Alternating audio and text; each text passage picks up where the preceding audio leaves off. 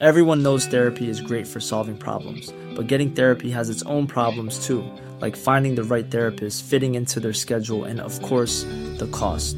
Well, BetterHelp can solve those problems. It's totally online and built around your schedule. It's surprisingly affordable too. Connect with a credentialed therapist by phone, video, or online chat, all from the comfort of your home. Visit betterhelp.com to learn more and save 10% on your first month. That's BetterHelp, H E L P. Hey, it's Ryan Reynolds, and I'm here with Keith, co star of my upcoming film, If, only in theaters, May 17th. Do you want to tell people the big news? All right, I'll do it. Sign up now and you'll get unlimited for $15 a month in six months of Paramount Plus Essential Plan on us. Mintmobile.com slash switch. Upfront payment of $45 equivalent to $15 per month. Unlimited over 40 gigabytes per month. Face lower speeds. Videos at 480p. Active Mint customers by 531.24 get six months of Paramount Plus Essential Plan. Auto renews after six months. Offer ends May 31st, 2024. Separate Paramount Plus registration required. Terms and conditions apply if rated PG. Ryan Reynolds here from Mint Mobile. With the price of just about everything going up during inflation, we thought we'd bring our prices down. So to help us, we brought in a reverse auctioneer, which is apparently a thing. Mint Mobile unlimited premium wireless. Have to get 30, 30, bit to get 30, bit to get 20, 20, 20, bit to get 20, 20, bit to get 15, 15, 15, 15 just 15 bucks a month. So, Give it a try at mintmobile.com slash switch. $45 upfront for three months plus taxes and fees. Promo rate for new customers for limited time. Unlimited more than 40 gigabytes per month. Slows. Full terms at mintmobile.com.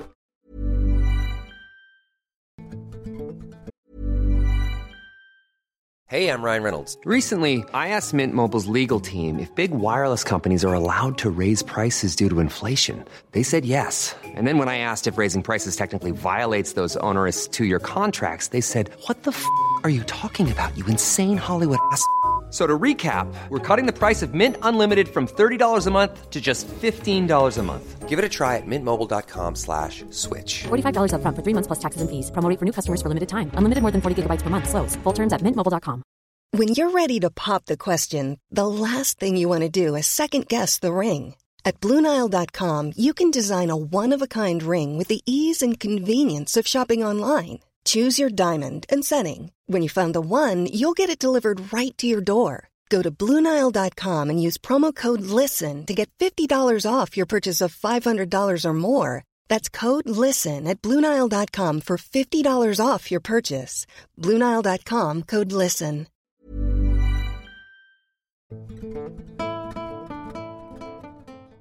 I was told to keep quiet about the story, but I can't. I need explanations. To begin, I'm ex-Special Forces. I was a British Army commando after serving as an artillery officer. A lot of my training consisted of forest or jungle survival and got me interested in nature, but Britain didn't have any truly wild forests, so I was left wanting more. A few years later, a transfer opportunity opened up to the United States, so I took it, excited by the potential forests to trek through. Long story short, the program I was working on was suspended due to a intelligence cock-up, so I got six months of paid leave and met up with my friend, who was a park ranger. I'm not giving his actual name or of the park for reasons, so everyone or place names have been altered. Let's call him Jim. We were hanging out at his cabin with his colleague Nick. I was telling them stories of my time on tour in the Middle East when the radio in the cabin goes off. Jim comes out with a serious face and tells Nick to get mounted up for a search and rescue. He, he asks if I want to come, so I agree and got suited up in my combat uniform. I had nothing else as I thought I would only be a couple hours.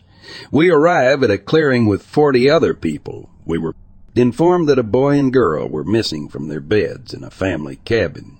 This seemed odd to me, and recently becoming a father, I understood how important it was to find them. We left in a party of seven and armed to the teeth as there were bears around and we didn't have time to mess around.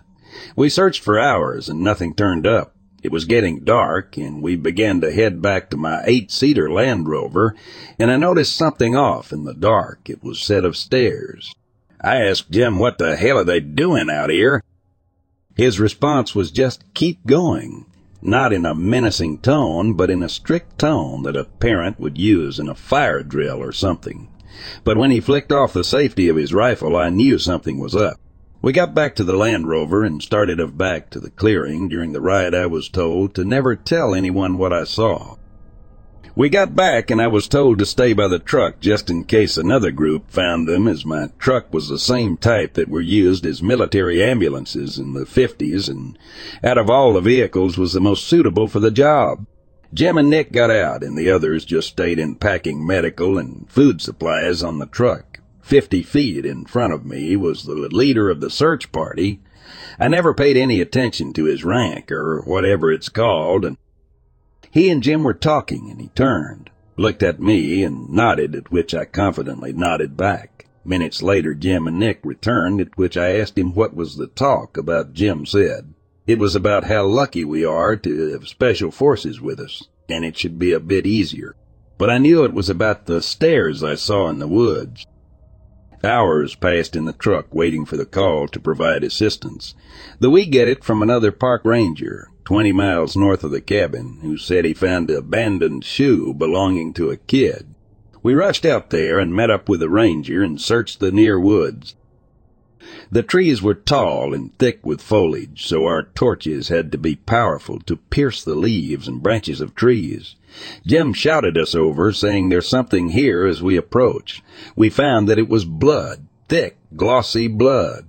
I would to say I've seen my share of gory death, I've had close friends blown up, and even a guy I trained with got captured and brutally tortured to death, but the scene that lay before me will haunt me for life. Both the boy and girl were impaled onto the tree by the branches. Their lower halves were gone, and innards were strewn across the tree. The strangest part was they were sixty feet up in the tree.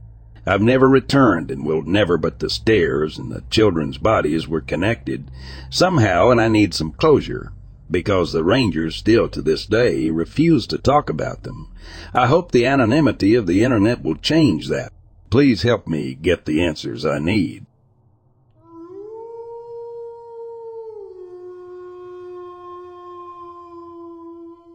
Once I went biking and camping in the Masurian Lakes district in Poland except a few ports full of tourists, it's quite a remote place and you can ride for lots of miles through forest without meeting anyone.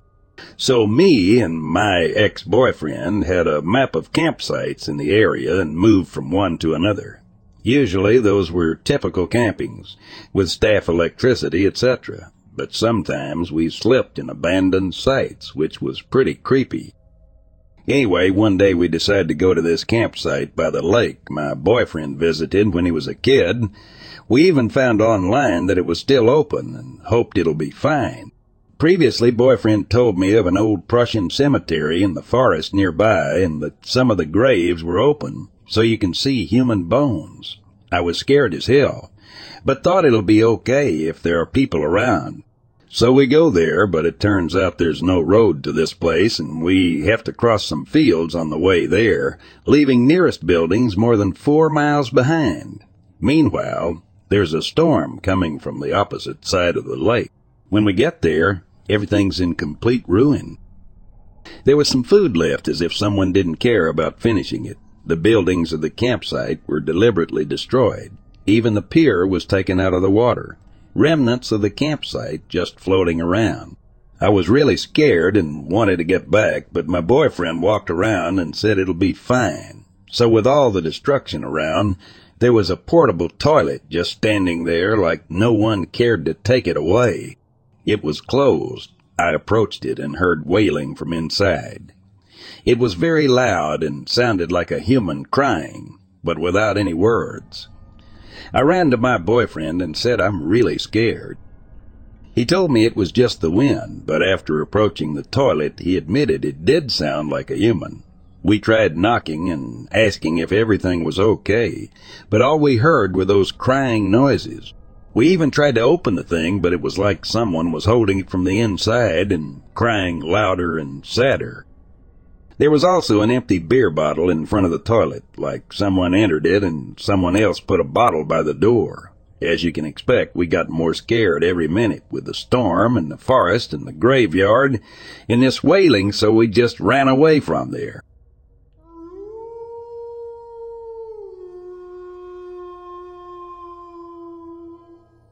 My dad once told me how he and a couple of buddies were hunting in the deep New Zealand bush and suddenly stumbled into a small area where the bush or shrub had been all squashed down. It quickly got really weird as they noticed that something really large had moved from there, like just thrashing or forcefully crashing its way through the bush.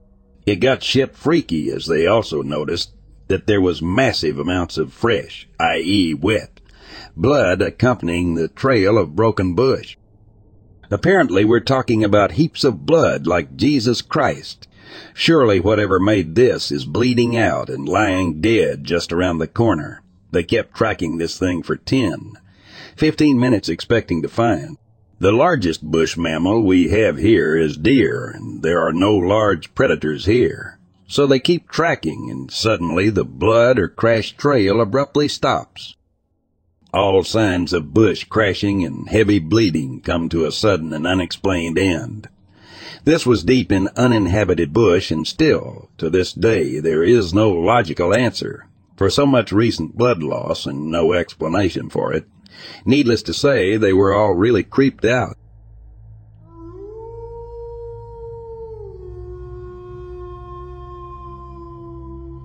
I work on the search and rescue team, and I have a very interesting case to share with you.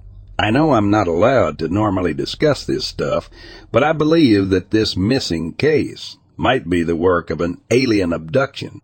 It all began when I received a frantic call from a mother about her missing daughter. They were camping just outside of Bend, Oregon.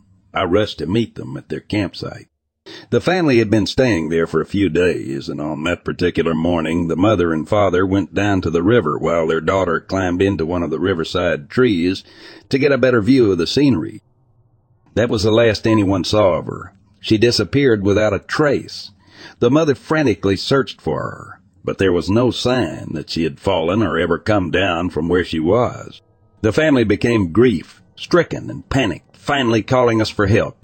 We searched all around the area for any clues but couldn't find anything. The whole day passed, and as evening approached, we expanded our search party, but still there was no trace of her. Even the dogs couldn't pick up on her scent. Eventually, the helicopter located her about 12 miles north of the location where she had gone missing. Miraculously, she was completely fine, unharmed, and unscathed. The dogs helped lead us to her, but when we found her, she was in a state of complete and utter terror. She was rocking back and forth, murmuring strange things. We asked if she was okay, but she didn't reply. She was taken back to her family, but her expression remained unchanged.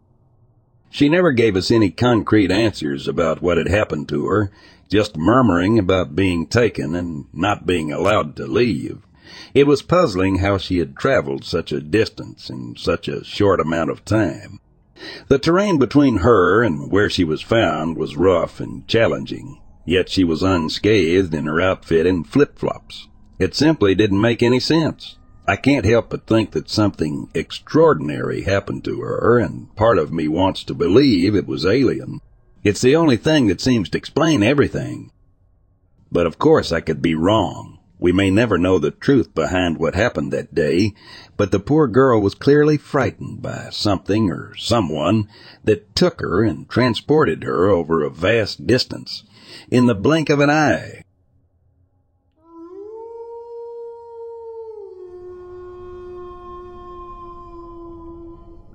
I remember this being back in 2012. I was on patrol along the Mississippi River just outside of St. Louis. The area I was patrolling is considered one of the most haunted areas in all the United States. We get a lot of reports from people who see things like ghosts and whatnot. So at about 4 a.m., dispatch received a call from a frantic lady who was talking about seeing a man with glowing red eyes and huge fangs coming out of the woods towards her house. Now, this woman specifically was known to be on medications that cause paranoia and schizophrenia. So we initially thought it might have been some kind of hallucination brought on by her medication. But she sounded panicked, telling us there might actually be something going on, and so we had to check it out. We arrived at the area she called from, a lone gravel road leading to an old farmhouse. As we got closer, I began getting this odd feeling like something bad was about to happen. When we got up to the house, you could see something or somebody appearing to be huddled behind an old tree stump near some bushes. But since it was dark, you couldn't make out who or what it was until we got close. As we got close enough, I could finally see who, or rather what, it was. At first, all I saw were two green eyes staring back at me with an expression that seemed like terror. I couldn't exactly tell what it was, other than it wasn't human, but looked like some sort of a pape or monkey. That's when it stood up, and it was easily nine feet tall, looking like this thing could have attacked somebody and destroyed us. Its long brown hair kind of flung off its body, and it had pointed ears on top of its head. But what really caught me off guard, initially hiding behind the stump, was its long snout and large fangs. I thought this might have been some sort of rabid bay or something, but I have never been filled with so much terror before in my life. This thing jumps up in the tree instantly and then leaps back toward us in a pouncing motion, swiping one of its claws. A second one of these creatures steps out of the woods right by where the first one attacked and begins to run towards us. My partner and I fire a couple of shots as these things give chase, and we quickly dart back to our vehicle. They all dart off back into the swamps. We had to go get back up and we realized that this situation wasn't safe. This was not the last time that we encountered what we like to call the wolves of the Everglades. In fact, there's a much longer version, which I'll probably share with you in separate email. But for now, I don't think these creatures are innocent. I believe that this woman was not just on her medication. These things were truly trying to break into her house, and who knows what they would have done to her. How they got in remains a mystery.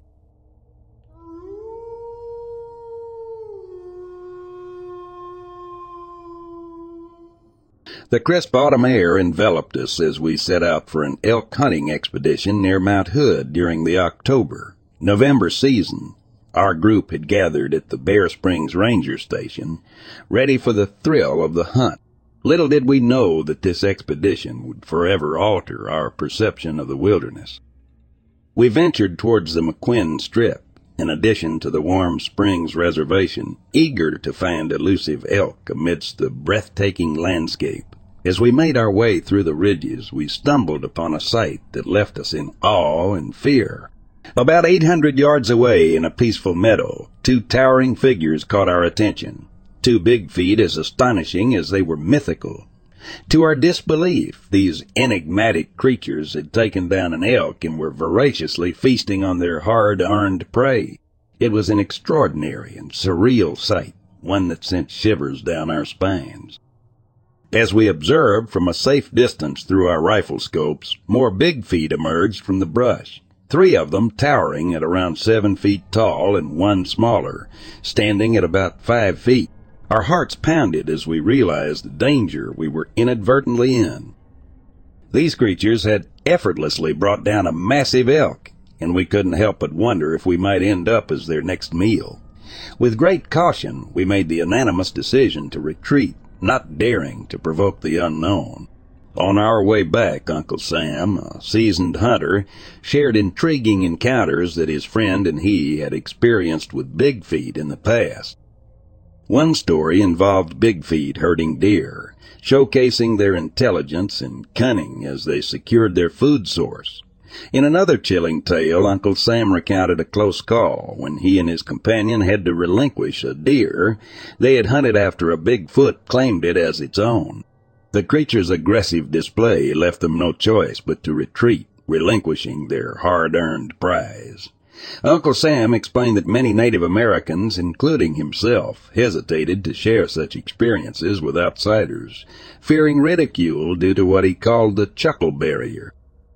Their respect for nature and the unknown often led them to keep their encounters secret, safe within the circle of their own community. As we reflected on these stories, another intriguing account emerged. A Bigfoot displaying astounding speed, chasing down a deer and breaking its spine. It was becoming increasingly clear that these creatures possessed abilities beyond our understanding. Our elk hunting expedition had transformed into an extraordinary encounter with the mysterious and mythical beings that roam the wilderness. From that moment on, the vast mountains held secrets we could not fathom, and the allure of the unknown in the heart of the warm springs reservation left an indelible mark on our souls.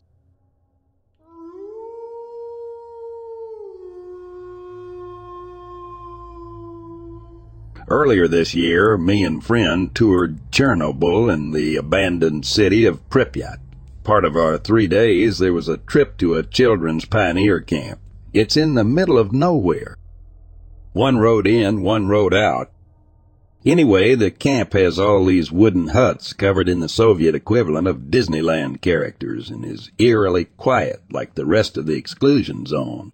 My friend, myself, and our tour guide had been exploring the old huts for about half an hour, finding occasional remnants of summers past, old beds, desks, lamps, posters, etc. Just the three of us, miles from anyone else, or so we thought. As I turned around taking a 360 degree video, I see a guy creeping out from behind one of the huts I've just walked past, about 10 meters behind me. When he saw that I spotted him following me, he scurried back. I had no idea who this was, nor did our guide. A little afterwards, I saw the same guy walking with who I thought was our guide. He was wearing camouflage fatigues like our guide, but it wasn't actually him. Turned out there were actually two of them. The other one apparently had an axe. We left pretty soon after.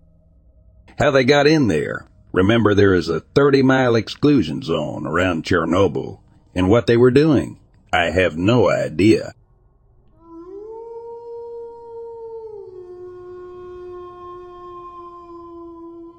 A few years ago, myself and a bunch of climber buddies were camping out in a well known climbing area in Tennessee.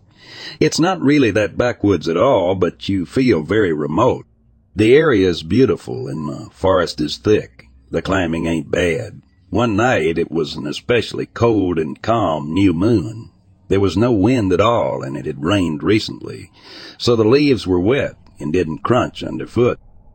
We had the fire going late into the night, not wanting to go to our freezing tents. Anyone who has sat around the campfire knows that feeling you get when the last flame dies and all you have left is an empty timber pile and the warm glow of the coals. At that exact moment when the last flame went out, we started to hear someone in the parking area tuning up a fiddle. That's not so weird, right? We're in rural Tennessee after all. After a few moments of tuning, the player breaks out in full song. It was incredibly beautiful and the sound carried perfectly through the still air. My heart was on fire. I wanted to meet the man playing this wonderful music in the dark. I told my buddies I was going to go find the guy and ask if I could play with him for a song or two. Let me remind you, it was very cold.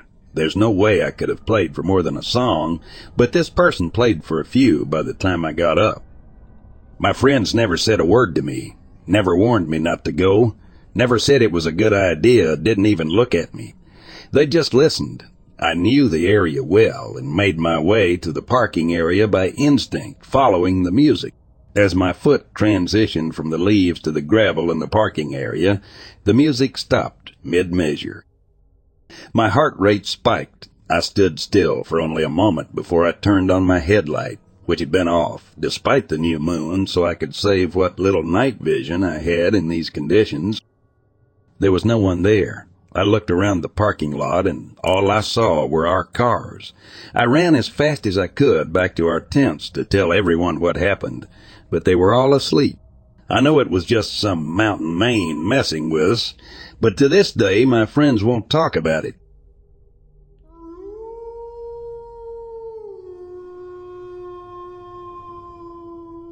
I'm not really a believer in ghosts, but let me just say that right now, however, I saw something that I cannot explain one night while working the night shift as a ranger. I was patrolling a very wooded area, a very popular camping spot. This was in central Illinois.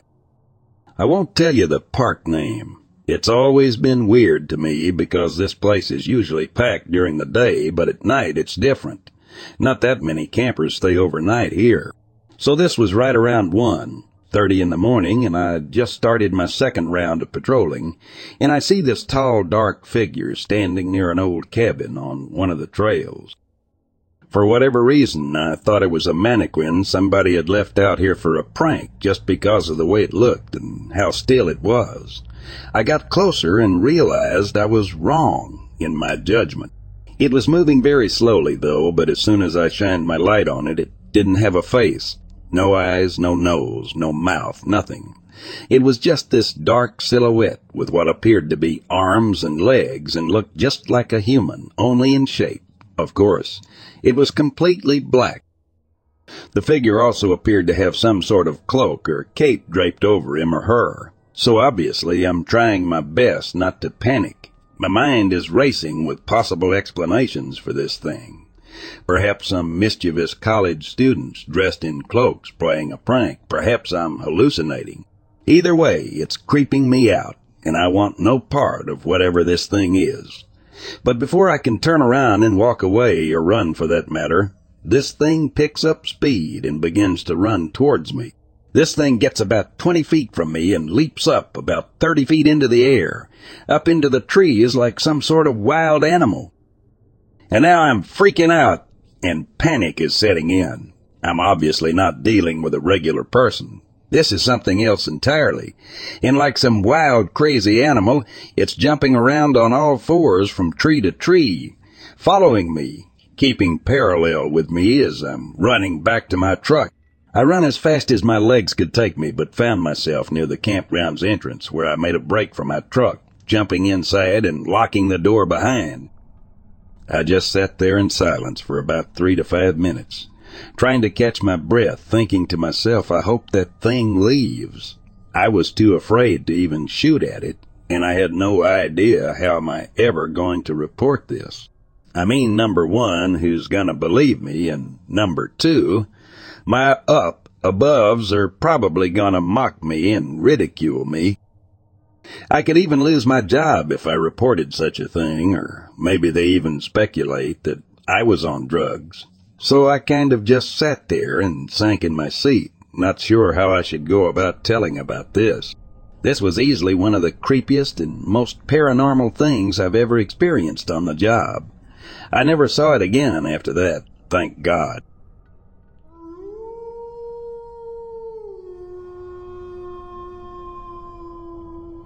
It has been a long time since I had wanted to tell someone about what I saw. Someone who would be willing to believe me and not judge me. It's been many years ago, but I remember it as if it was yesterday. I was at work in Greensboro, North Carolina. Lunchtime came and I left for my friend's house in Allen Jay, High Point. In any case, it was an early spring day about 12:15 p.m. on a beautiful day. As I recall, it was 1992. As I turned down Nance on the way to my friend's house, actually I was almost there. As I drove, everything was fine. All of a sudden, there was an eight, nine feet human, like being, maybe even taller, standing on the left side of my car on the side of the road. I couldn't believe my eyes.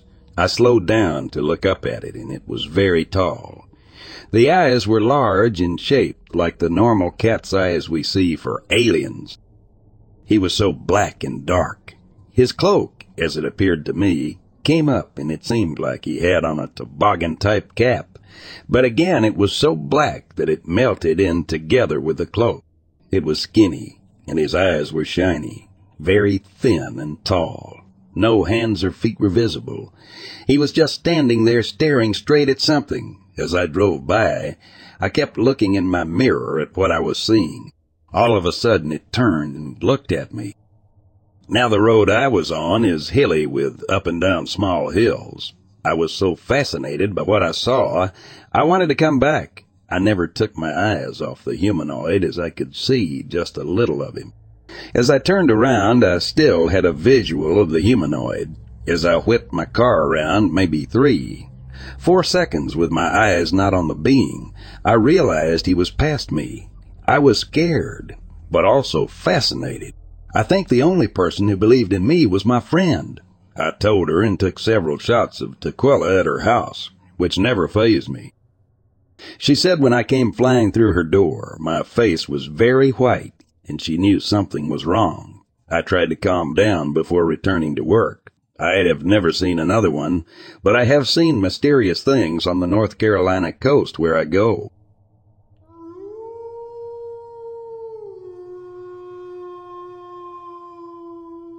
Haven't seen a Bigfoot, but I had two unbelievable experiences in 2017. The first experience happened at a campground. I was awakened around 4 a.m. by howling coyotes. About three seconds after the coyotes started howling, there was an erupting roar that sounded like it was coming from all sides and completely drowned out the coyotes. It was so loud and powerful that I could feel the vibrations coming up through the ground through my sleeping bag. Clearly nothing I've ever heard before. I've heard others describe hearing a roaring sound from these creatures, coupled with the fact that I have studied this mystery for so long. I knew right away that it had to be Bigfoot. This roar was so loud that the creature couldn't have been more than a hundred yards from me, which is quite strange in itself, because one side of the campground is a pretty busy road, but nonetheless the area in general of this campground is surrounded by forest. The second experience happened 30 days later. It was not far from where the first experience occurred. This time I stayed at a second campground that was much more secluded and deeper in the forest. It was around 6 p.m. And I and other campers were standing together talking about the hiking we had done earlier that day. Other people were out and about getting campfires started. Also, there was a campground host who walked around introducing himself with a clipboard making sure people had paid and joined in the conversation. It was at this time that all of a sudden, roughly 50 yard uphill on a ridge overlooking the campground, a tree came crashing down. Moments after the tree hit the ground, I and all the others standing around talking heard what can only be described as a loud guttural grunt. This is the kind of grunt you would hear from a silverback gorilla. All of us were startled and asked each other what the heck fell that tree and made that deep guttural grunt sound. One of the other campers even mentioned it was probably Bigfoot. The other campers laughed, but I didn't think it was too funny. This is because if one of those creatures was nearby, we might face a very dangerous situation. Thankfully, nothing happened after that, but here is where the story gets really weird. At the back of this campground is a dirt road. This road can be used for hiking or traveling during the hunting season. One of my favorite things to do when backpacking or camping is wake up early, get a fire started, and have a delicious hot cup of coffee. I got up that morning around 6 a.m., got my fire started, and fresh coffee made. As I'm sipping coffee out of the dirt road at the back of the campground comes this white SUV, completely blacked out. It has a huge sticker of a Patty silhouette stuck to the back window. Me being the believer in the existence of these creatures, I have a few similar stickers on my back window, so I took what I saw as a friendly visit from a fellow Bigfoot enthusiast. I casually walked up and said hello and saw if there was anything we could discuss regarding creature activity in the area. As I approached the SUV driver rolled his window down about halfway and I immediately noticed something odd. First, there were two guys in the SUV, and they were both dressed in full tack gear. They had two AR-15s on a gun rack at the back of the interior, with both gentlemen wearing military-style boots, pistols at the ankles, black beanies, and sunglasses. I mean, these guys were completely decked out like a law enforcement officer would be, but there was no badge, just complete tack dress from head to toe. I then playfully asked, Are you guys looking for Bigfoot? The driver of the SUV then said to me, Why do you ask? I replied, I see the Bigfoot sticker at the back of your vehicle. I have a couple of those on the back window of my car also. The reply I received is very strange. The driver just looked at me without saying anything, and then the passenger guy, in a very stuttering kind of manner, said it's just a practical joke sticker from my girlfriend. After that response, the driver then stepped on the gas and out of the campground they went. I just find it odd that there is a perfectly healthy tree being pushed over by a gorilla-like grunt. Then these two tact or possible military guys show up the next morning out of nowhere driving a blacked out SUV with an oversized Sasquatch sticker on the back window. Very odd in my opinion. And that's it.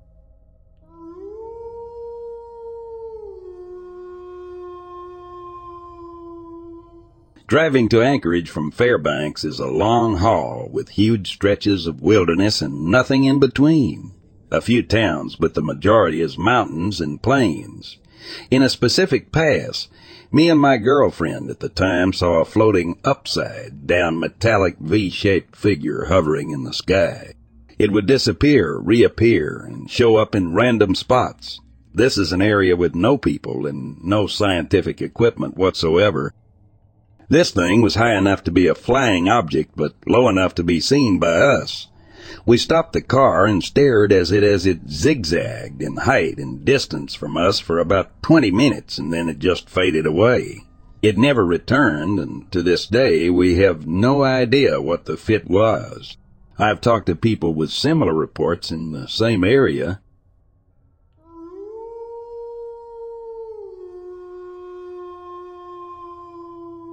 I was driving through the deserts of New Mexico alone at night. I'd been on the road for a while at this point. It was pitch black outside. There was, and I stress this, nothing around. I was probably 50 miles or so from the nearest town or rest stop in either direction. At the time, I was listening to some tunes on Spotify that I'd saved to my phone earlier, as I knew my traveling would take me through dead zones in the Midwest. Suddenly, I hear static over the song. I check my connection to the headphone port on my phone and my radio. Seems fine.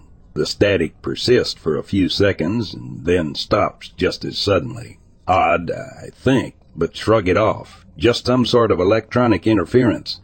Even though I'm clearly using a hard-wired audio input, it's at this point I realize that my song had stopped playing and it's now dead quiet in my car aside from the hum of my CR-V's little four cylinder. Then out of the blue, I hear whispering coming through my speakers. Multiple voices. Think of the whispers in the show Lost. I can't make out what they're saying, but I am petrified. Suddenly the whispering stops for a second and I hear a child laugh. More static on the radio and what sounds like a man speaking slowly. Then it was over. My tunes came back on. Every hair on my body was stood on end at this point, white knuckle grip on my wheel, and I headed on about 30 miles per hour and noped the F out of whatever burial ground or dimensional rift I had just driven through. I don't believe in the supernatural at all, and it's likely that I was tired enough to have imagined the whole event, but that doesn't detract from the power the experience had over me in the moment. Far and away, it was the creepiest thing I've ever experienced.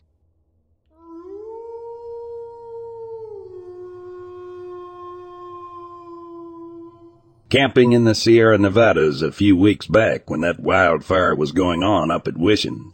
Wake up at 2 a.m. for no reason. Lay my head back down and close my eyes until I hear blood-curdling screams echoing through the hills. I'm talking like the kind of sound that you never want to hear come from a human, kinda high pitched and lots of fluctuation in it.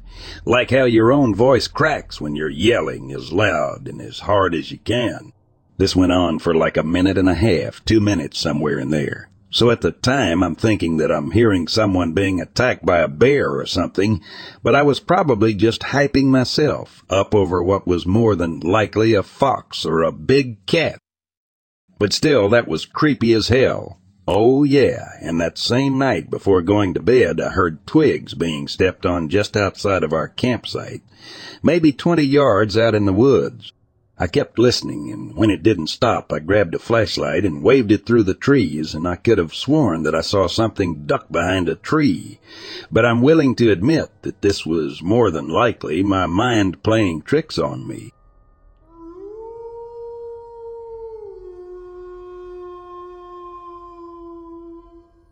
I was about ten, twelve when it happened. can't remember exactly. I was coming home from school, and as I entered my building, an unfamiliar man in a black jacket followed me inside and started walking up the stairs behind me.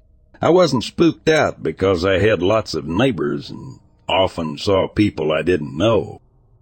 The thing was, I live in a flat that is in the very top part of the building, and no one else lives on that level. So when the man didn't stop by the last flat below mine, I was immediately alarmed. But being a 10 or 12 year old, I didn't do or say anything and just kept nearing my flat, hoping that maybe he was an acquaintance of my parents. I don't recall exactly how I felt, but I know I was not nearly as terrified as I should have been. He was on the landing when I reached the door. I rang the bell and my sister opened. The moment the man saw that there was someone inside, he turned around without a word and started walking downstairs. Relieved as hell, I hurried inside. My sister, fifteen, seventeen at the time, noticed the man and asked who that was, and I just mumbled I didn't know. We never talked about it again and didn't even tell our parents. It was only some time later that I realized just how badly it could have ended if the flat had been empty.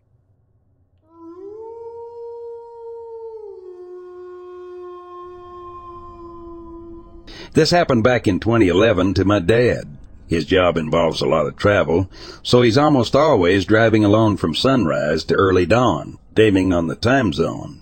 When he stops at a restaurant around 8 in the evening, he frequents. He places his things on a table and proceeds to the toilet. By the time he gets back to his table, he notices two servings of complimentary soup. He questions the staff why they place two bowls of soup when he's the only traveling. The staff puzzlingly replies that when my dad went to the toilet, a long-haired lady dressed in white exited the car and proceeded to the toilet as well. He just brushes it off, finishes his meal, and then continues with his travels, but not before one of the staff cautions him to be careful. While driving, a suddenly downpour obscures his vision, and just when he was about to make a curve, one of his front tires breaks off. Thankfully, he managed to control the car and manages to stop the vehicle, which was inches away from falling into a deep ravine. So it's 2 a.m., dark and raining really hard. He grabs a flashlight, searches for his tire, does some makeshift repairs, and hobbles the car to the nearest town for repairs.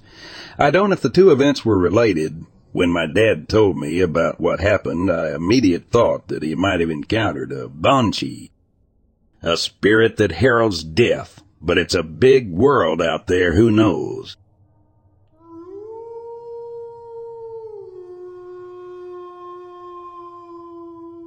When my wife and I were still dating, we took a road trip to the Hoh Rain Forest in Olympic National Park in Washington State. We got there late in the day as the sun was setting and we were turned back because the campground was full. Since we didn't want to drive forever just to sleep in a motel, we drove back down the entrance road for a bit until we found a fire road and took that into the forest just outside the campgrounds. We drove down it for a few minutes until we came to a small clearing in the forest and set up camp. Illegally, I'm sure in retrospect. If you've never been there, it looks like this there. About a half an hour later, another car did the same thing and pulled into our clearing but since we were already camped there, they moved farther down the road. This happened a couple more times during the night, and people either moved farther down the road or turned around to leave. About three in the morning, I hear my wife scratching on the tent wall just above our heads, and I figure that she's trying to close the screen or something, and I go back to sleep. A little while later, I hear her doing it again, so I look over at her, and her arms are in her sleeping bag, and in the almost pitch, black lighting, I can see that her eyes are wide open and she's listening to the scratching sounds coming from outside.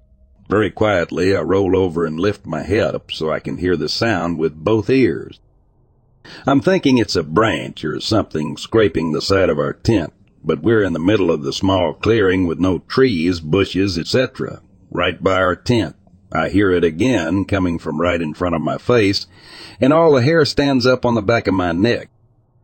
It's definitely scratching coming from outside the tent, and the scratching noise is spread out over a typical adult hand, span on the back of the tent like someone scratching with all their fingernails. I say loudly something like, I hear you out there. I am armed. A lie. The noise goes quiet, but I don't hear anyone or anything move away from the tent. Gathering my courage, I open the window flap zipper and shine my flashlight out into the gloom. Nothing is there. I look in front of the tent and stick my head out the door and look around. Nothing.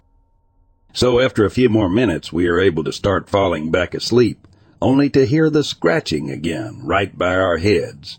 I quickly unzip the window flap again and shut my flashlight out. Nothing except I hear the scratching again from just below the window like someone is laying down right next to the back of the tent. So I shine my flashlight down and see the largest spider I've ever seen trying to climb up the slippery walls of the tent. Its legs are spread out farther than I can spread my fingers. So I smack the back of the tent with my flashlight, the spider goes flying off into the night, and my girlfriend and I have a good laugh about it.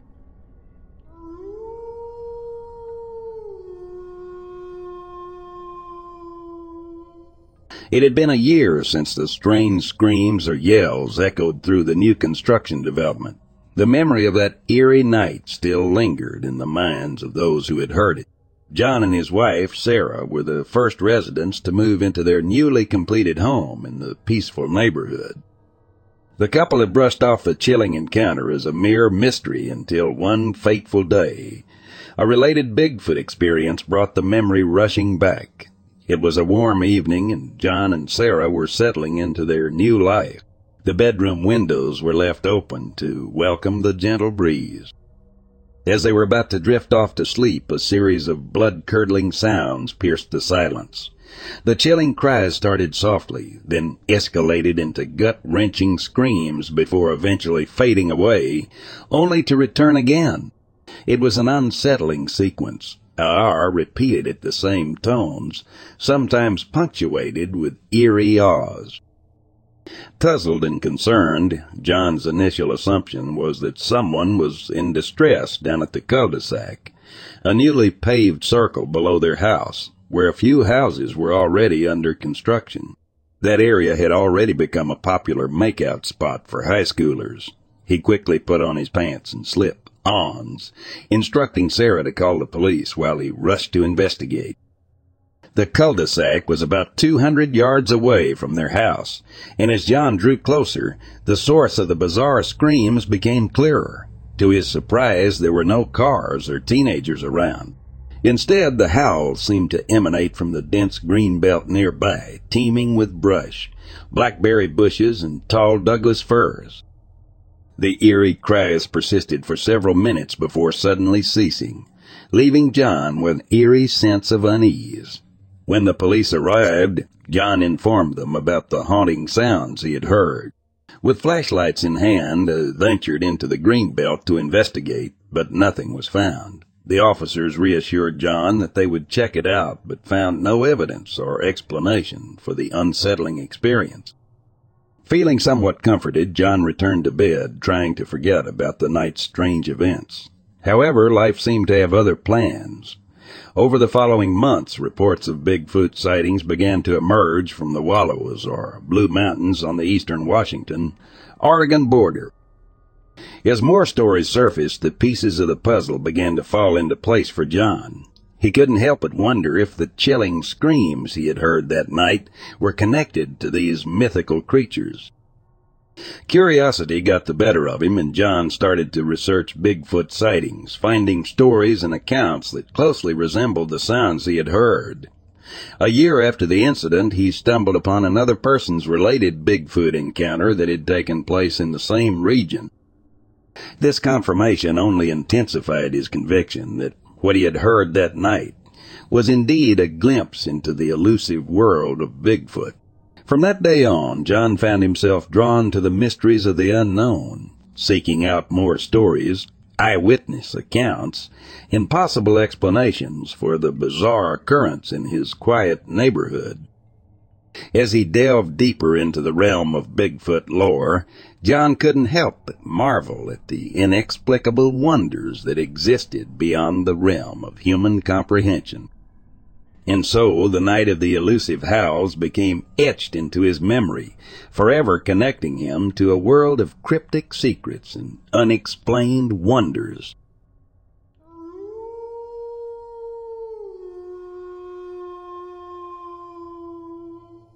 I grew up in rural Michigan in a small ranch style house with four brothers and a younger sister. We lived in the country with few neighbors and more woods and farmland around us than people. It was a Saturday morning in early fall. My parents were out jogging a few miles away from our house. This was back in early 2000, so no cell phones or way to communicate with them. My older brother was left in charge of all of us, which wasn't out of the ordinary. While my siblings sat inside watching cartoons, I headed outside to shoot my bow from the elevated platform that we shot 3D targets out of. This was my first year being able to hunt for big game with a bow as I was now 12 years old. I was excited for the season to start and shot as much as I could. Where I was shooting my bow was about 25 yards from the house, with several trees around the platform, which concealed my location. I had just shot my first round of three field points into the 3D buck target when I heard a loud slam coming from the house. At first I didn't think anything of it as my sibling are pretty rowdy and assumed they were just roughhousing. The second time I heard the slam, I realized the sound was coming from outside the house. This was odd to me because I had told my siblings I was going to be shooting my bow, and we have a strict policy of no playing in the yard if we're shooting. My father was very stern in this rule, and it was never broken. Piquing my curiosity, I peered through the tree branches. What I saw next made every hair on my body stand on end and sent a shiver of fear through my body. A disheveled man was on the side of our house and was fidgeting with the door handle and attempting to open the door and use his shoulder to get in. He twisted at the door handle and again slammed his shoulder into it. He had on a gray and black plaid coat that was unbuttoned and had a rip in the back. He had blood on his hands which smeared on the white door as he tried again to open it. His pinky and ring finger on his left hand were visibly deformed. His hair to his shoulders was gray, matted, down and unkempt. He had dried blood on his face. His blue jeans were dirty, torn, and wet. He tried to handle again, shoved on the door with his shoulder, and when it didn't budge, he stepped back. He looked around and looked in my direction. My heart pounded. I was frozen with fear, but felt confident he wouldn't see me as I was around ten feet off the ground, hidden in the leaves. Multiple thoughts went through my head as I tried to figure out what to do next. He was still trying to work the door handle as I lowered my bow down with the bow rope. Every so carefully and calculated, I climbed silently down the ladder to the ground. Once down, I picked up my bow, pulled an aluminum arrow tipped with a 85 grain thunderhead broadhead broadhead out of the quiver, and again laid eyes on the strange bloodied man. I wanted to run up to the front of the house and try to get inside, but feared he would hear me pounding and come after me. There was no way to contact my family inside, and it appeared this man had an ill intent. Just when I was trying to decide what to do next, my oldest brother peered out the window twenty feet to the left and held up a piece of paper that said 911 and motioned for me to get back up in the shooting platform as this strange man was in between me and the safety of the house. I held my bow up, gesturing to him should I use my bow and arrow. He shook his head and motioned for me to get back up in the platform. I took my broadhead off, put it in the quiver, and again hooked it to the bow rope and snuck back up into the elevated perch. After the door hadn't budged, the torn and tattered man turned around and was wandering off back towards the driveway behind our house. I stayed in my position and watched him with the broadhead once again nocked on my string. My knees were shaking, my nose was running from the massive release of adrenaline, and my heart pounded. Just then I heard a car pull into our driveway. A two sheriff deputy stepped out of the car and came around the back of our house and shouted for the man to get on his knees with his hands behind his head. The two officers apprehended the man and placed him in the back of their squad car. I climbed down and sprinted into the house with my siblings, adrenaline still pumping through my body. Shortly after this, my parents had come back and the neighbors came over. Apparently, this guy was drunk at 7 a.m. and had driven his vehicle over the guardrail and into the creek by our house. Not wanting to get a DUI, he fled the scene. He wandered to the neighbor's house and had attempted to steal their car out of the garage, and when that failed, he went to the next house and tried to break into their company garage and steal a four-wheeler. When he was caught in the act, he ran into the woods and they had called the police. My brother informed me that the guy had tried to get into our house and knocked on the door and drunkenly fell back on the ground. When he asked to use the phone, we only had a phone with a cord, and my brother would not let him use it and asked him to leave. The guy got agitated and then apparently tried the side door. Maybe he thought he was at a different house because he was so drunk he didn't realize he was at the same house. I'm not sure, but Seeing that guy bloodied and trying to break into my house with my siblings inside is still burned into my memory 20 years later.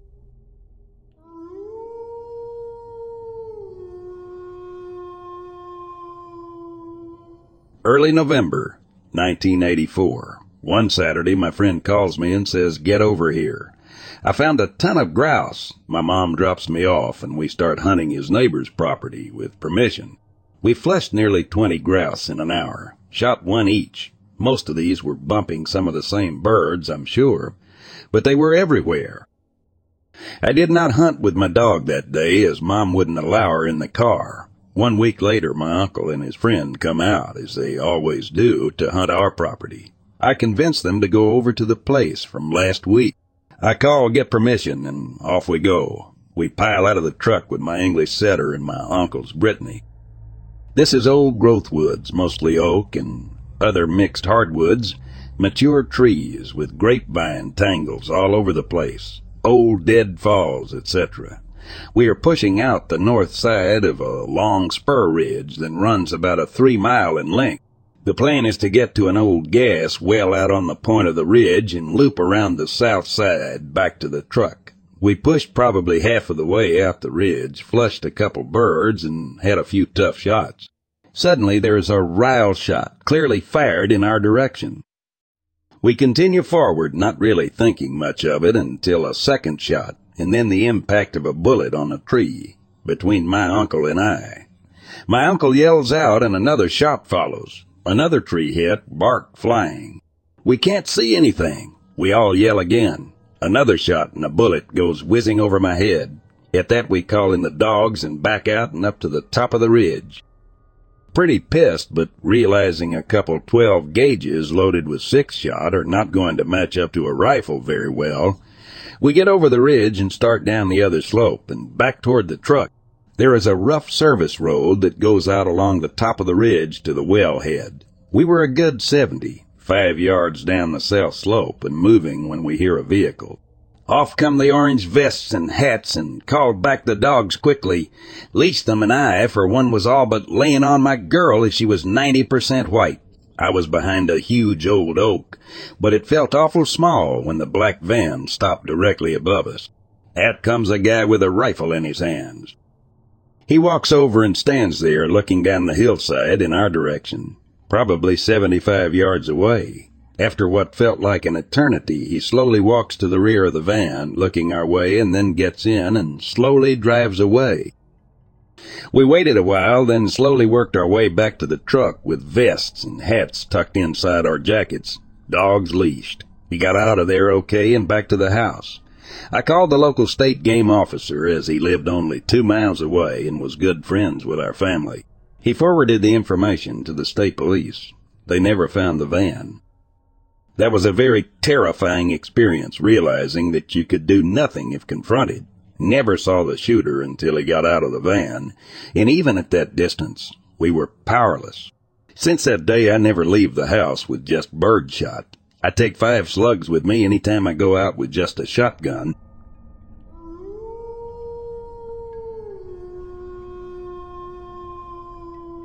was hunting behind my house as a teenager.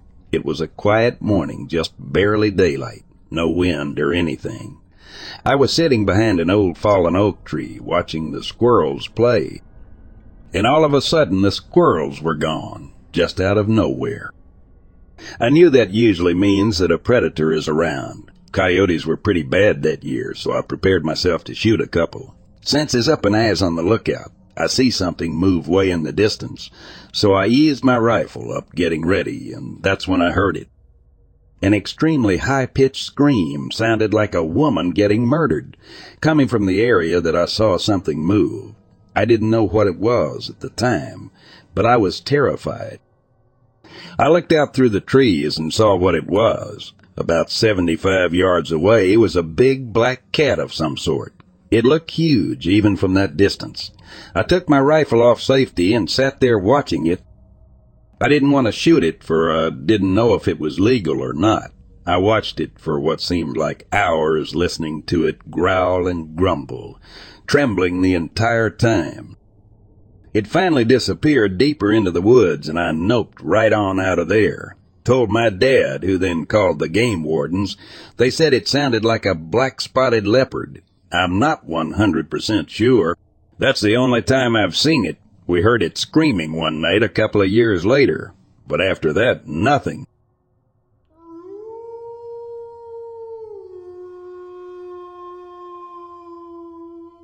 During the summer of 2013, I stayed at my parents' house in rural Illinois with my little sister while they were out of town. She was in my mid-teens at the time, and I was early 20s. We are both very interested in the paranormal and have discussed what else could be out there. This particular night, we were sitting in the dark in the living room. I turned all the lights off and we watched the lightning bugs outside the large windows, just casually talking. Out of nowhere, there was an unbelievably huge burst of orange light from outside. It lit up the entire downstairs as if I had turned the lights on. I'm talking about a nuclear explosion, bright. My immediate response was thinking that our house or the neighbor's house we were facing had caught on fire. We both ran out the side door, and that was it. We both have zero memory of what was outside how long we were there, or what we did after returning in. We simply woke up the next morning in our beds, and oddly, it took us both a few days to remember anything had happened. It wasn't too long after this that my sister started having a memory or a vision of us walking out the side door, like we did that night, and seeing a large green orb at eye level in the middle of the driveway. That was it. That's all that happened, but it still bothers me today. We both found it especially odd because we had such a fascination with the idea of otherworldly life. If something happened to us, we would discuss it. We also don't understand how we could have seen that amount of light in the living room. We walked outside and then casually returned inside with no explanation for what had happened, only to not remember it until days later.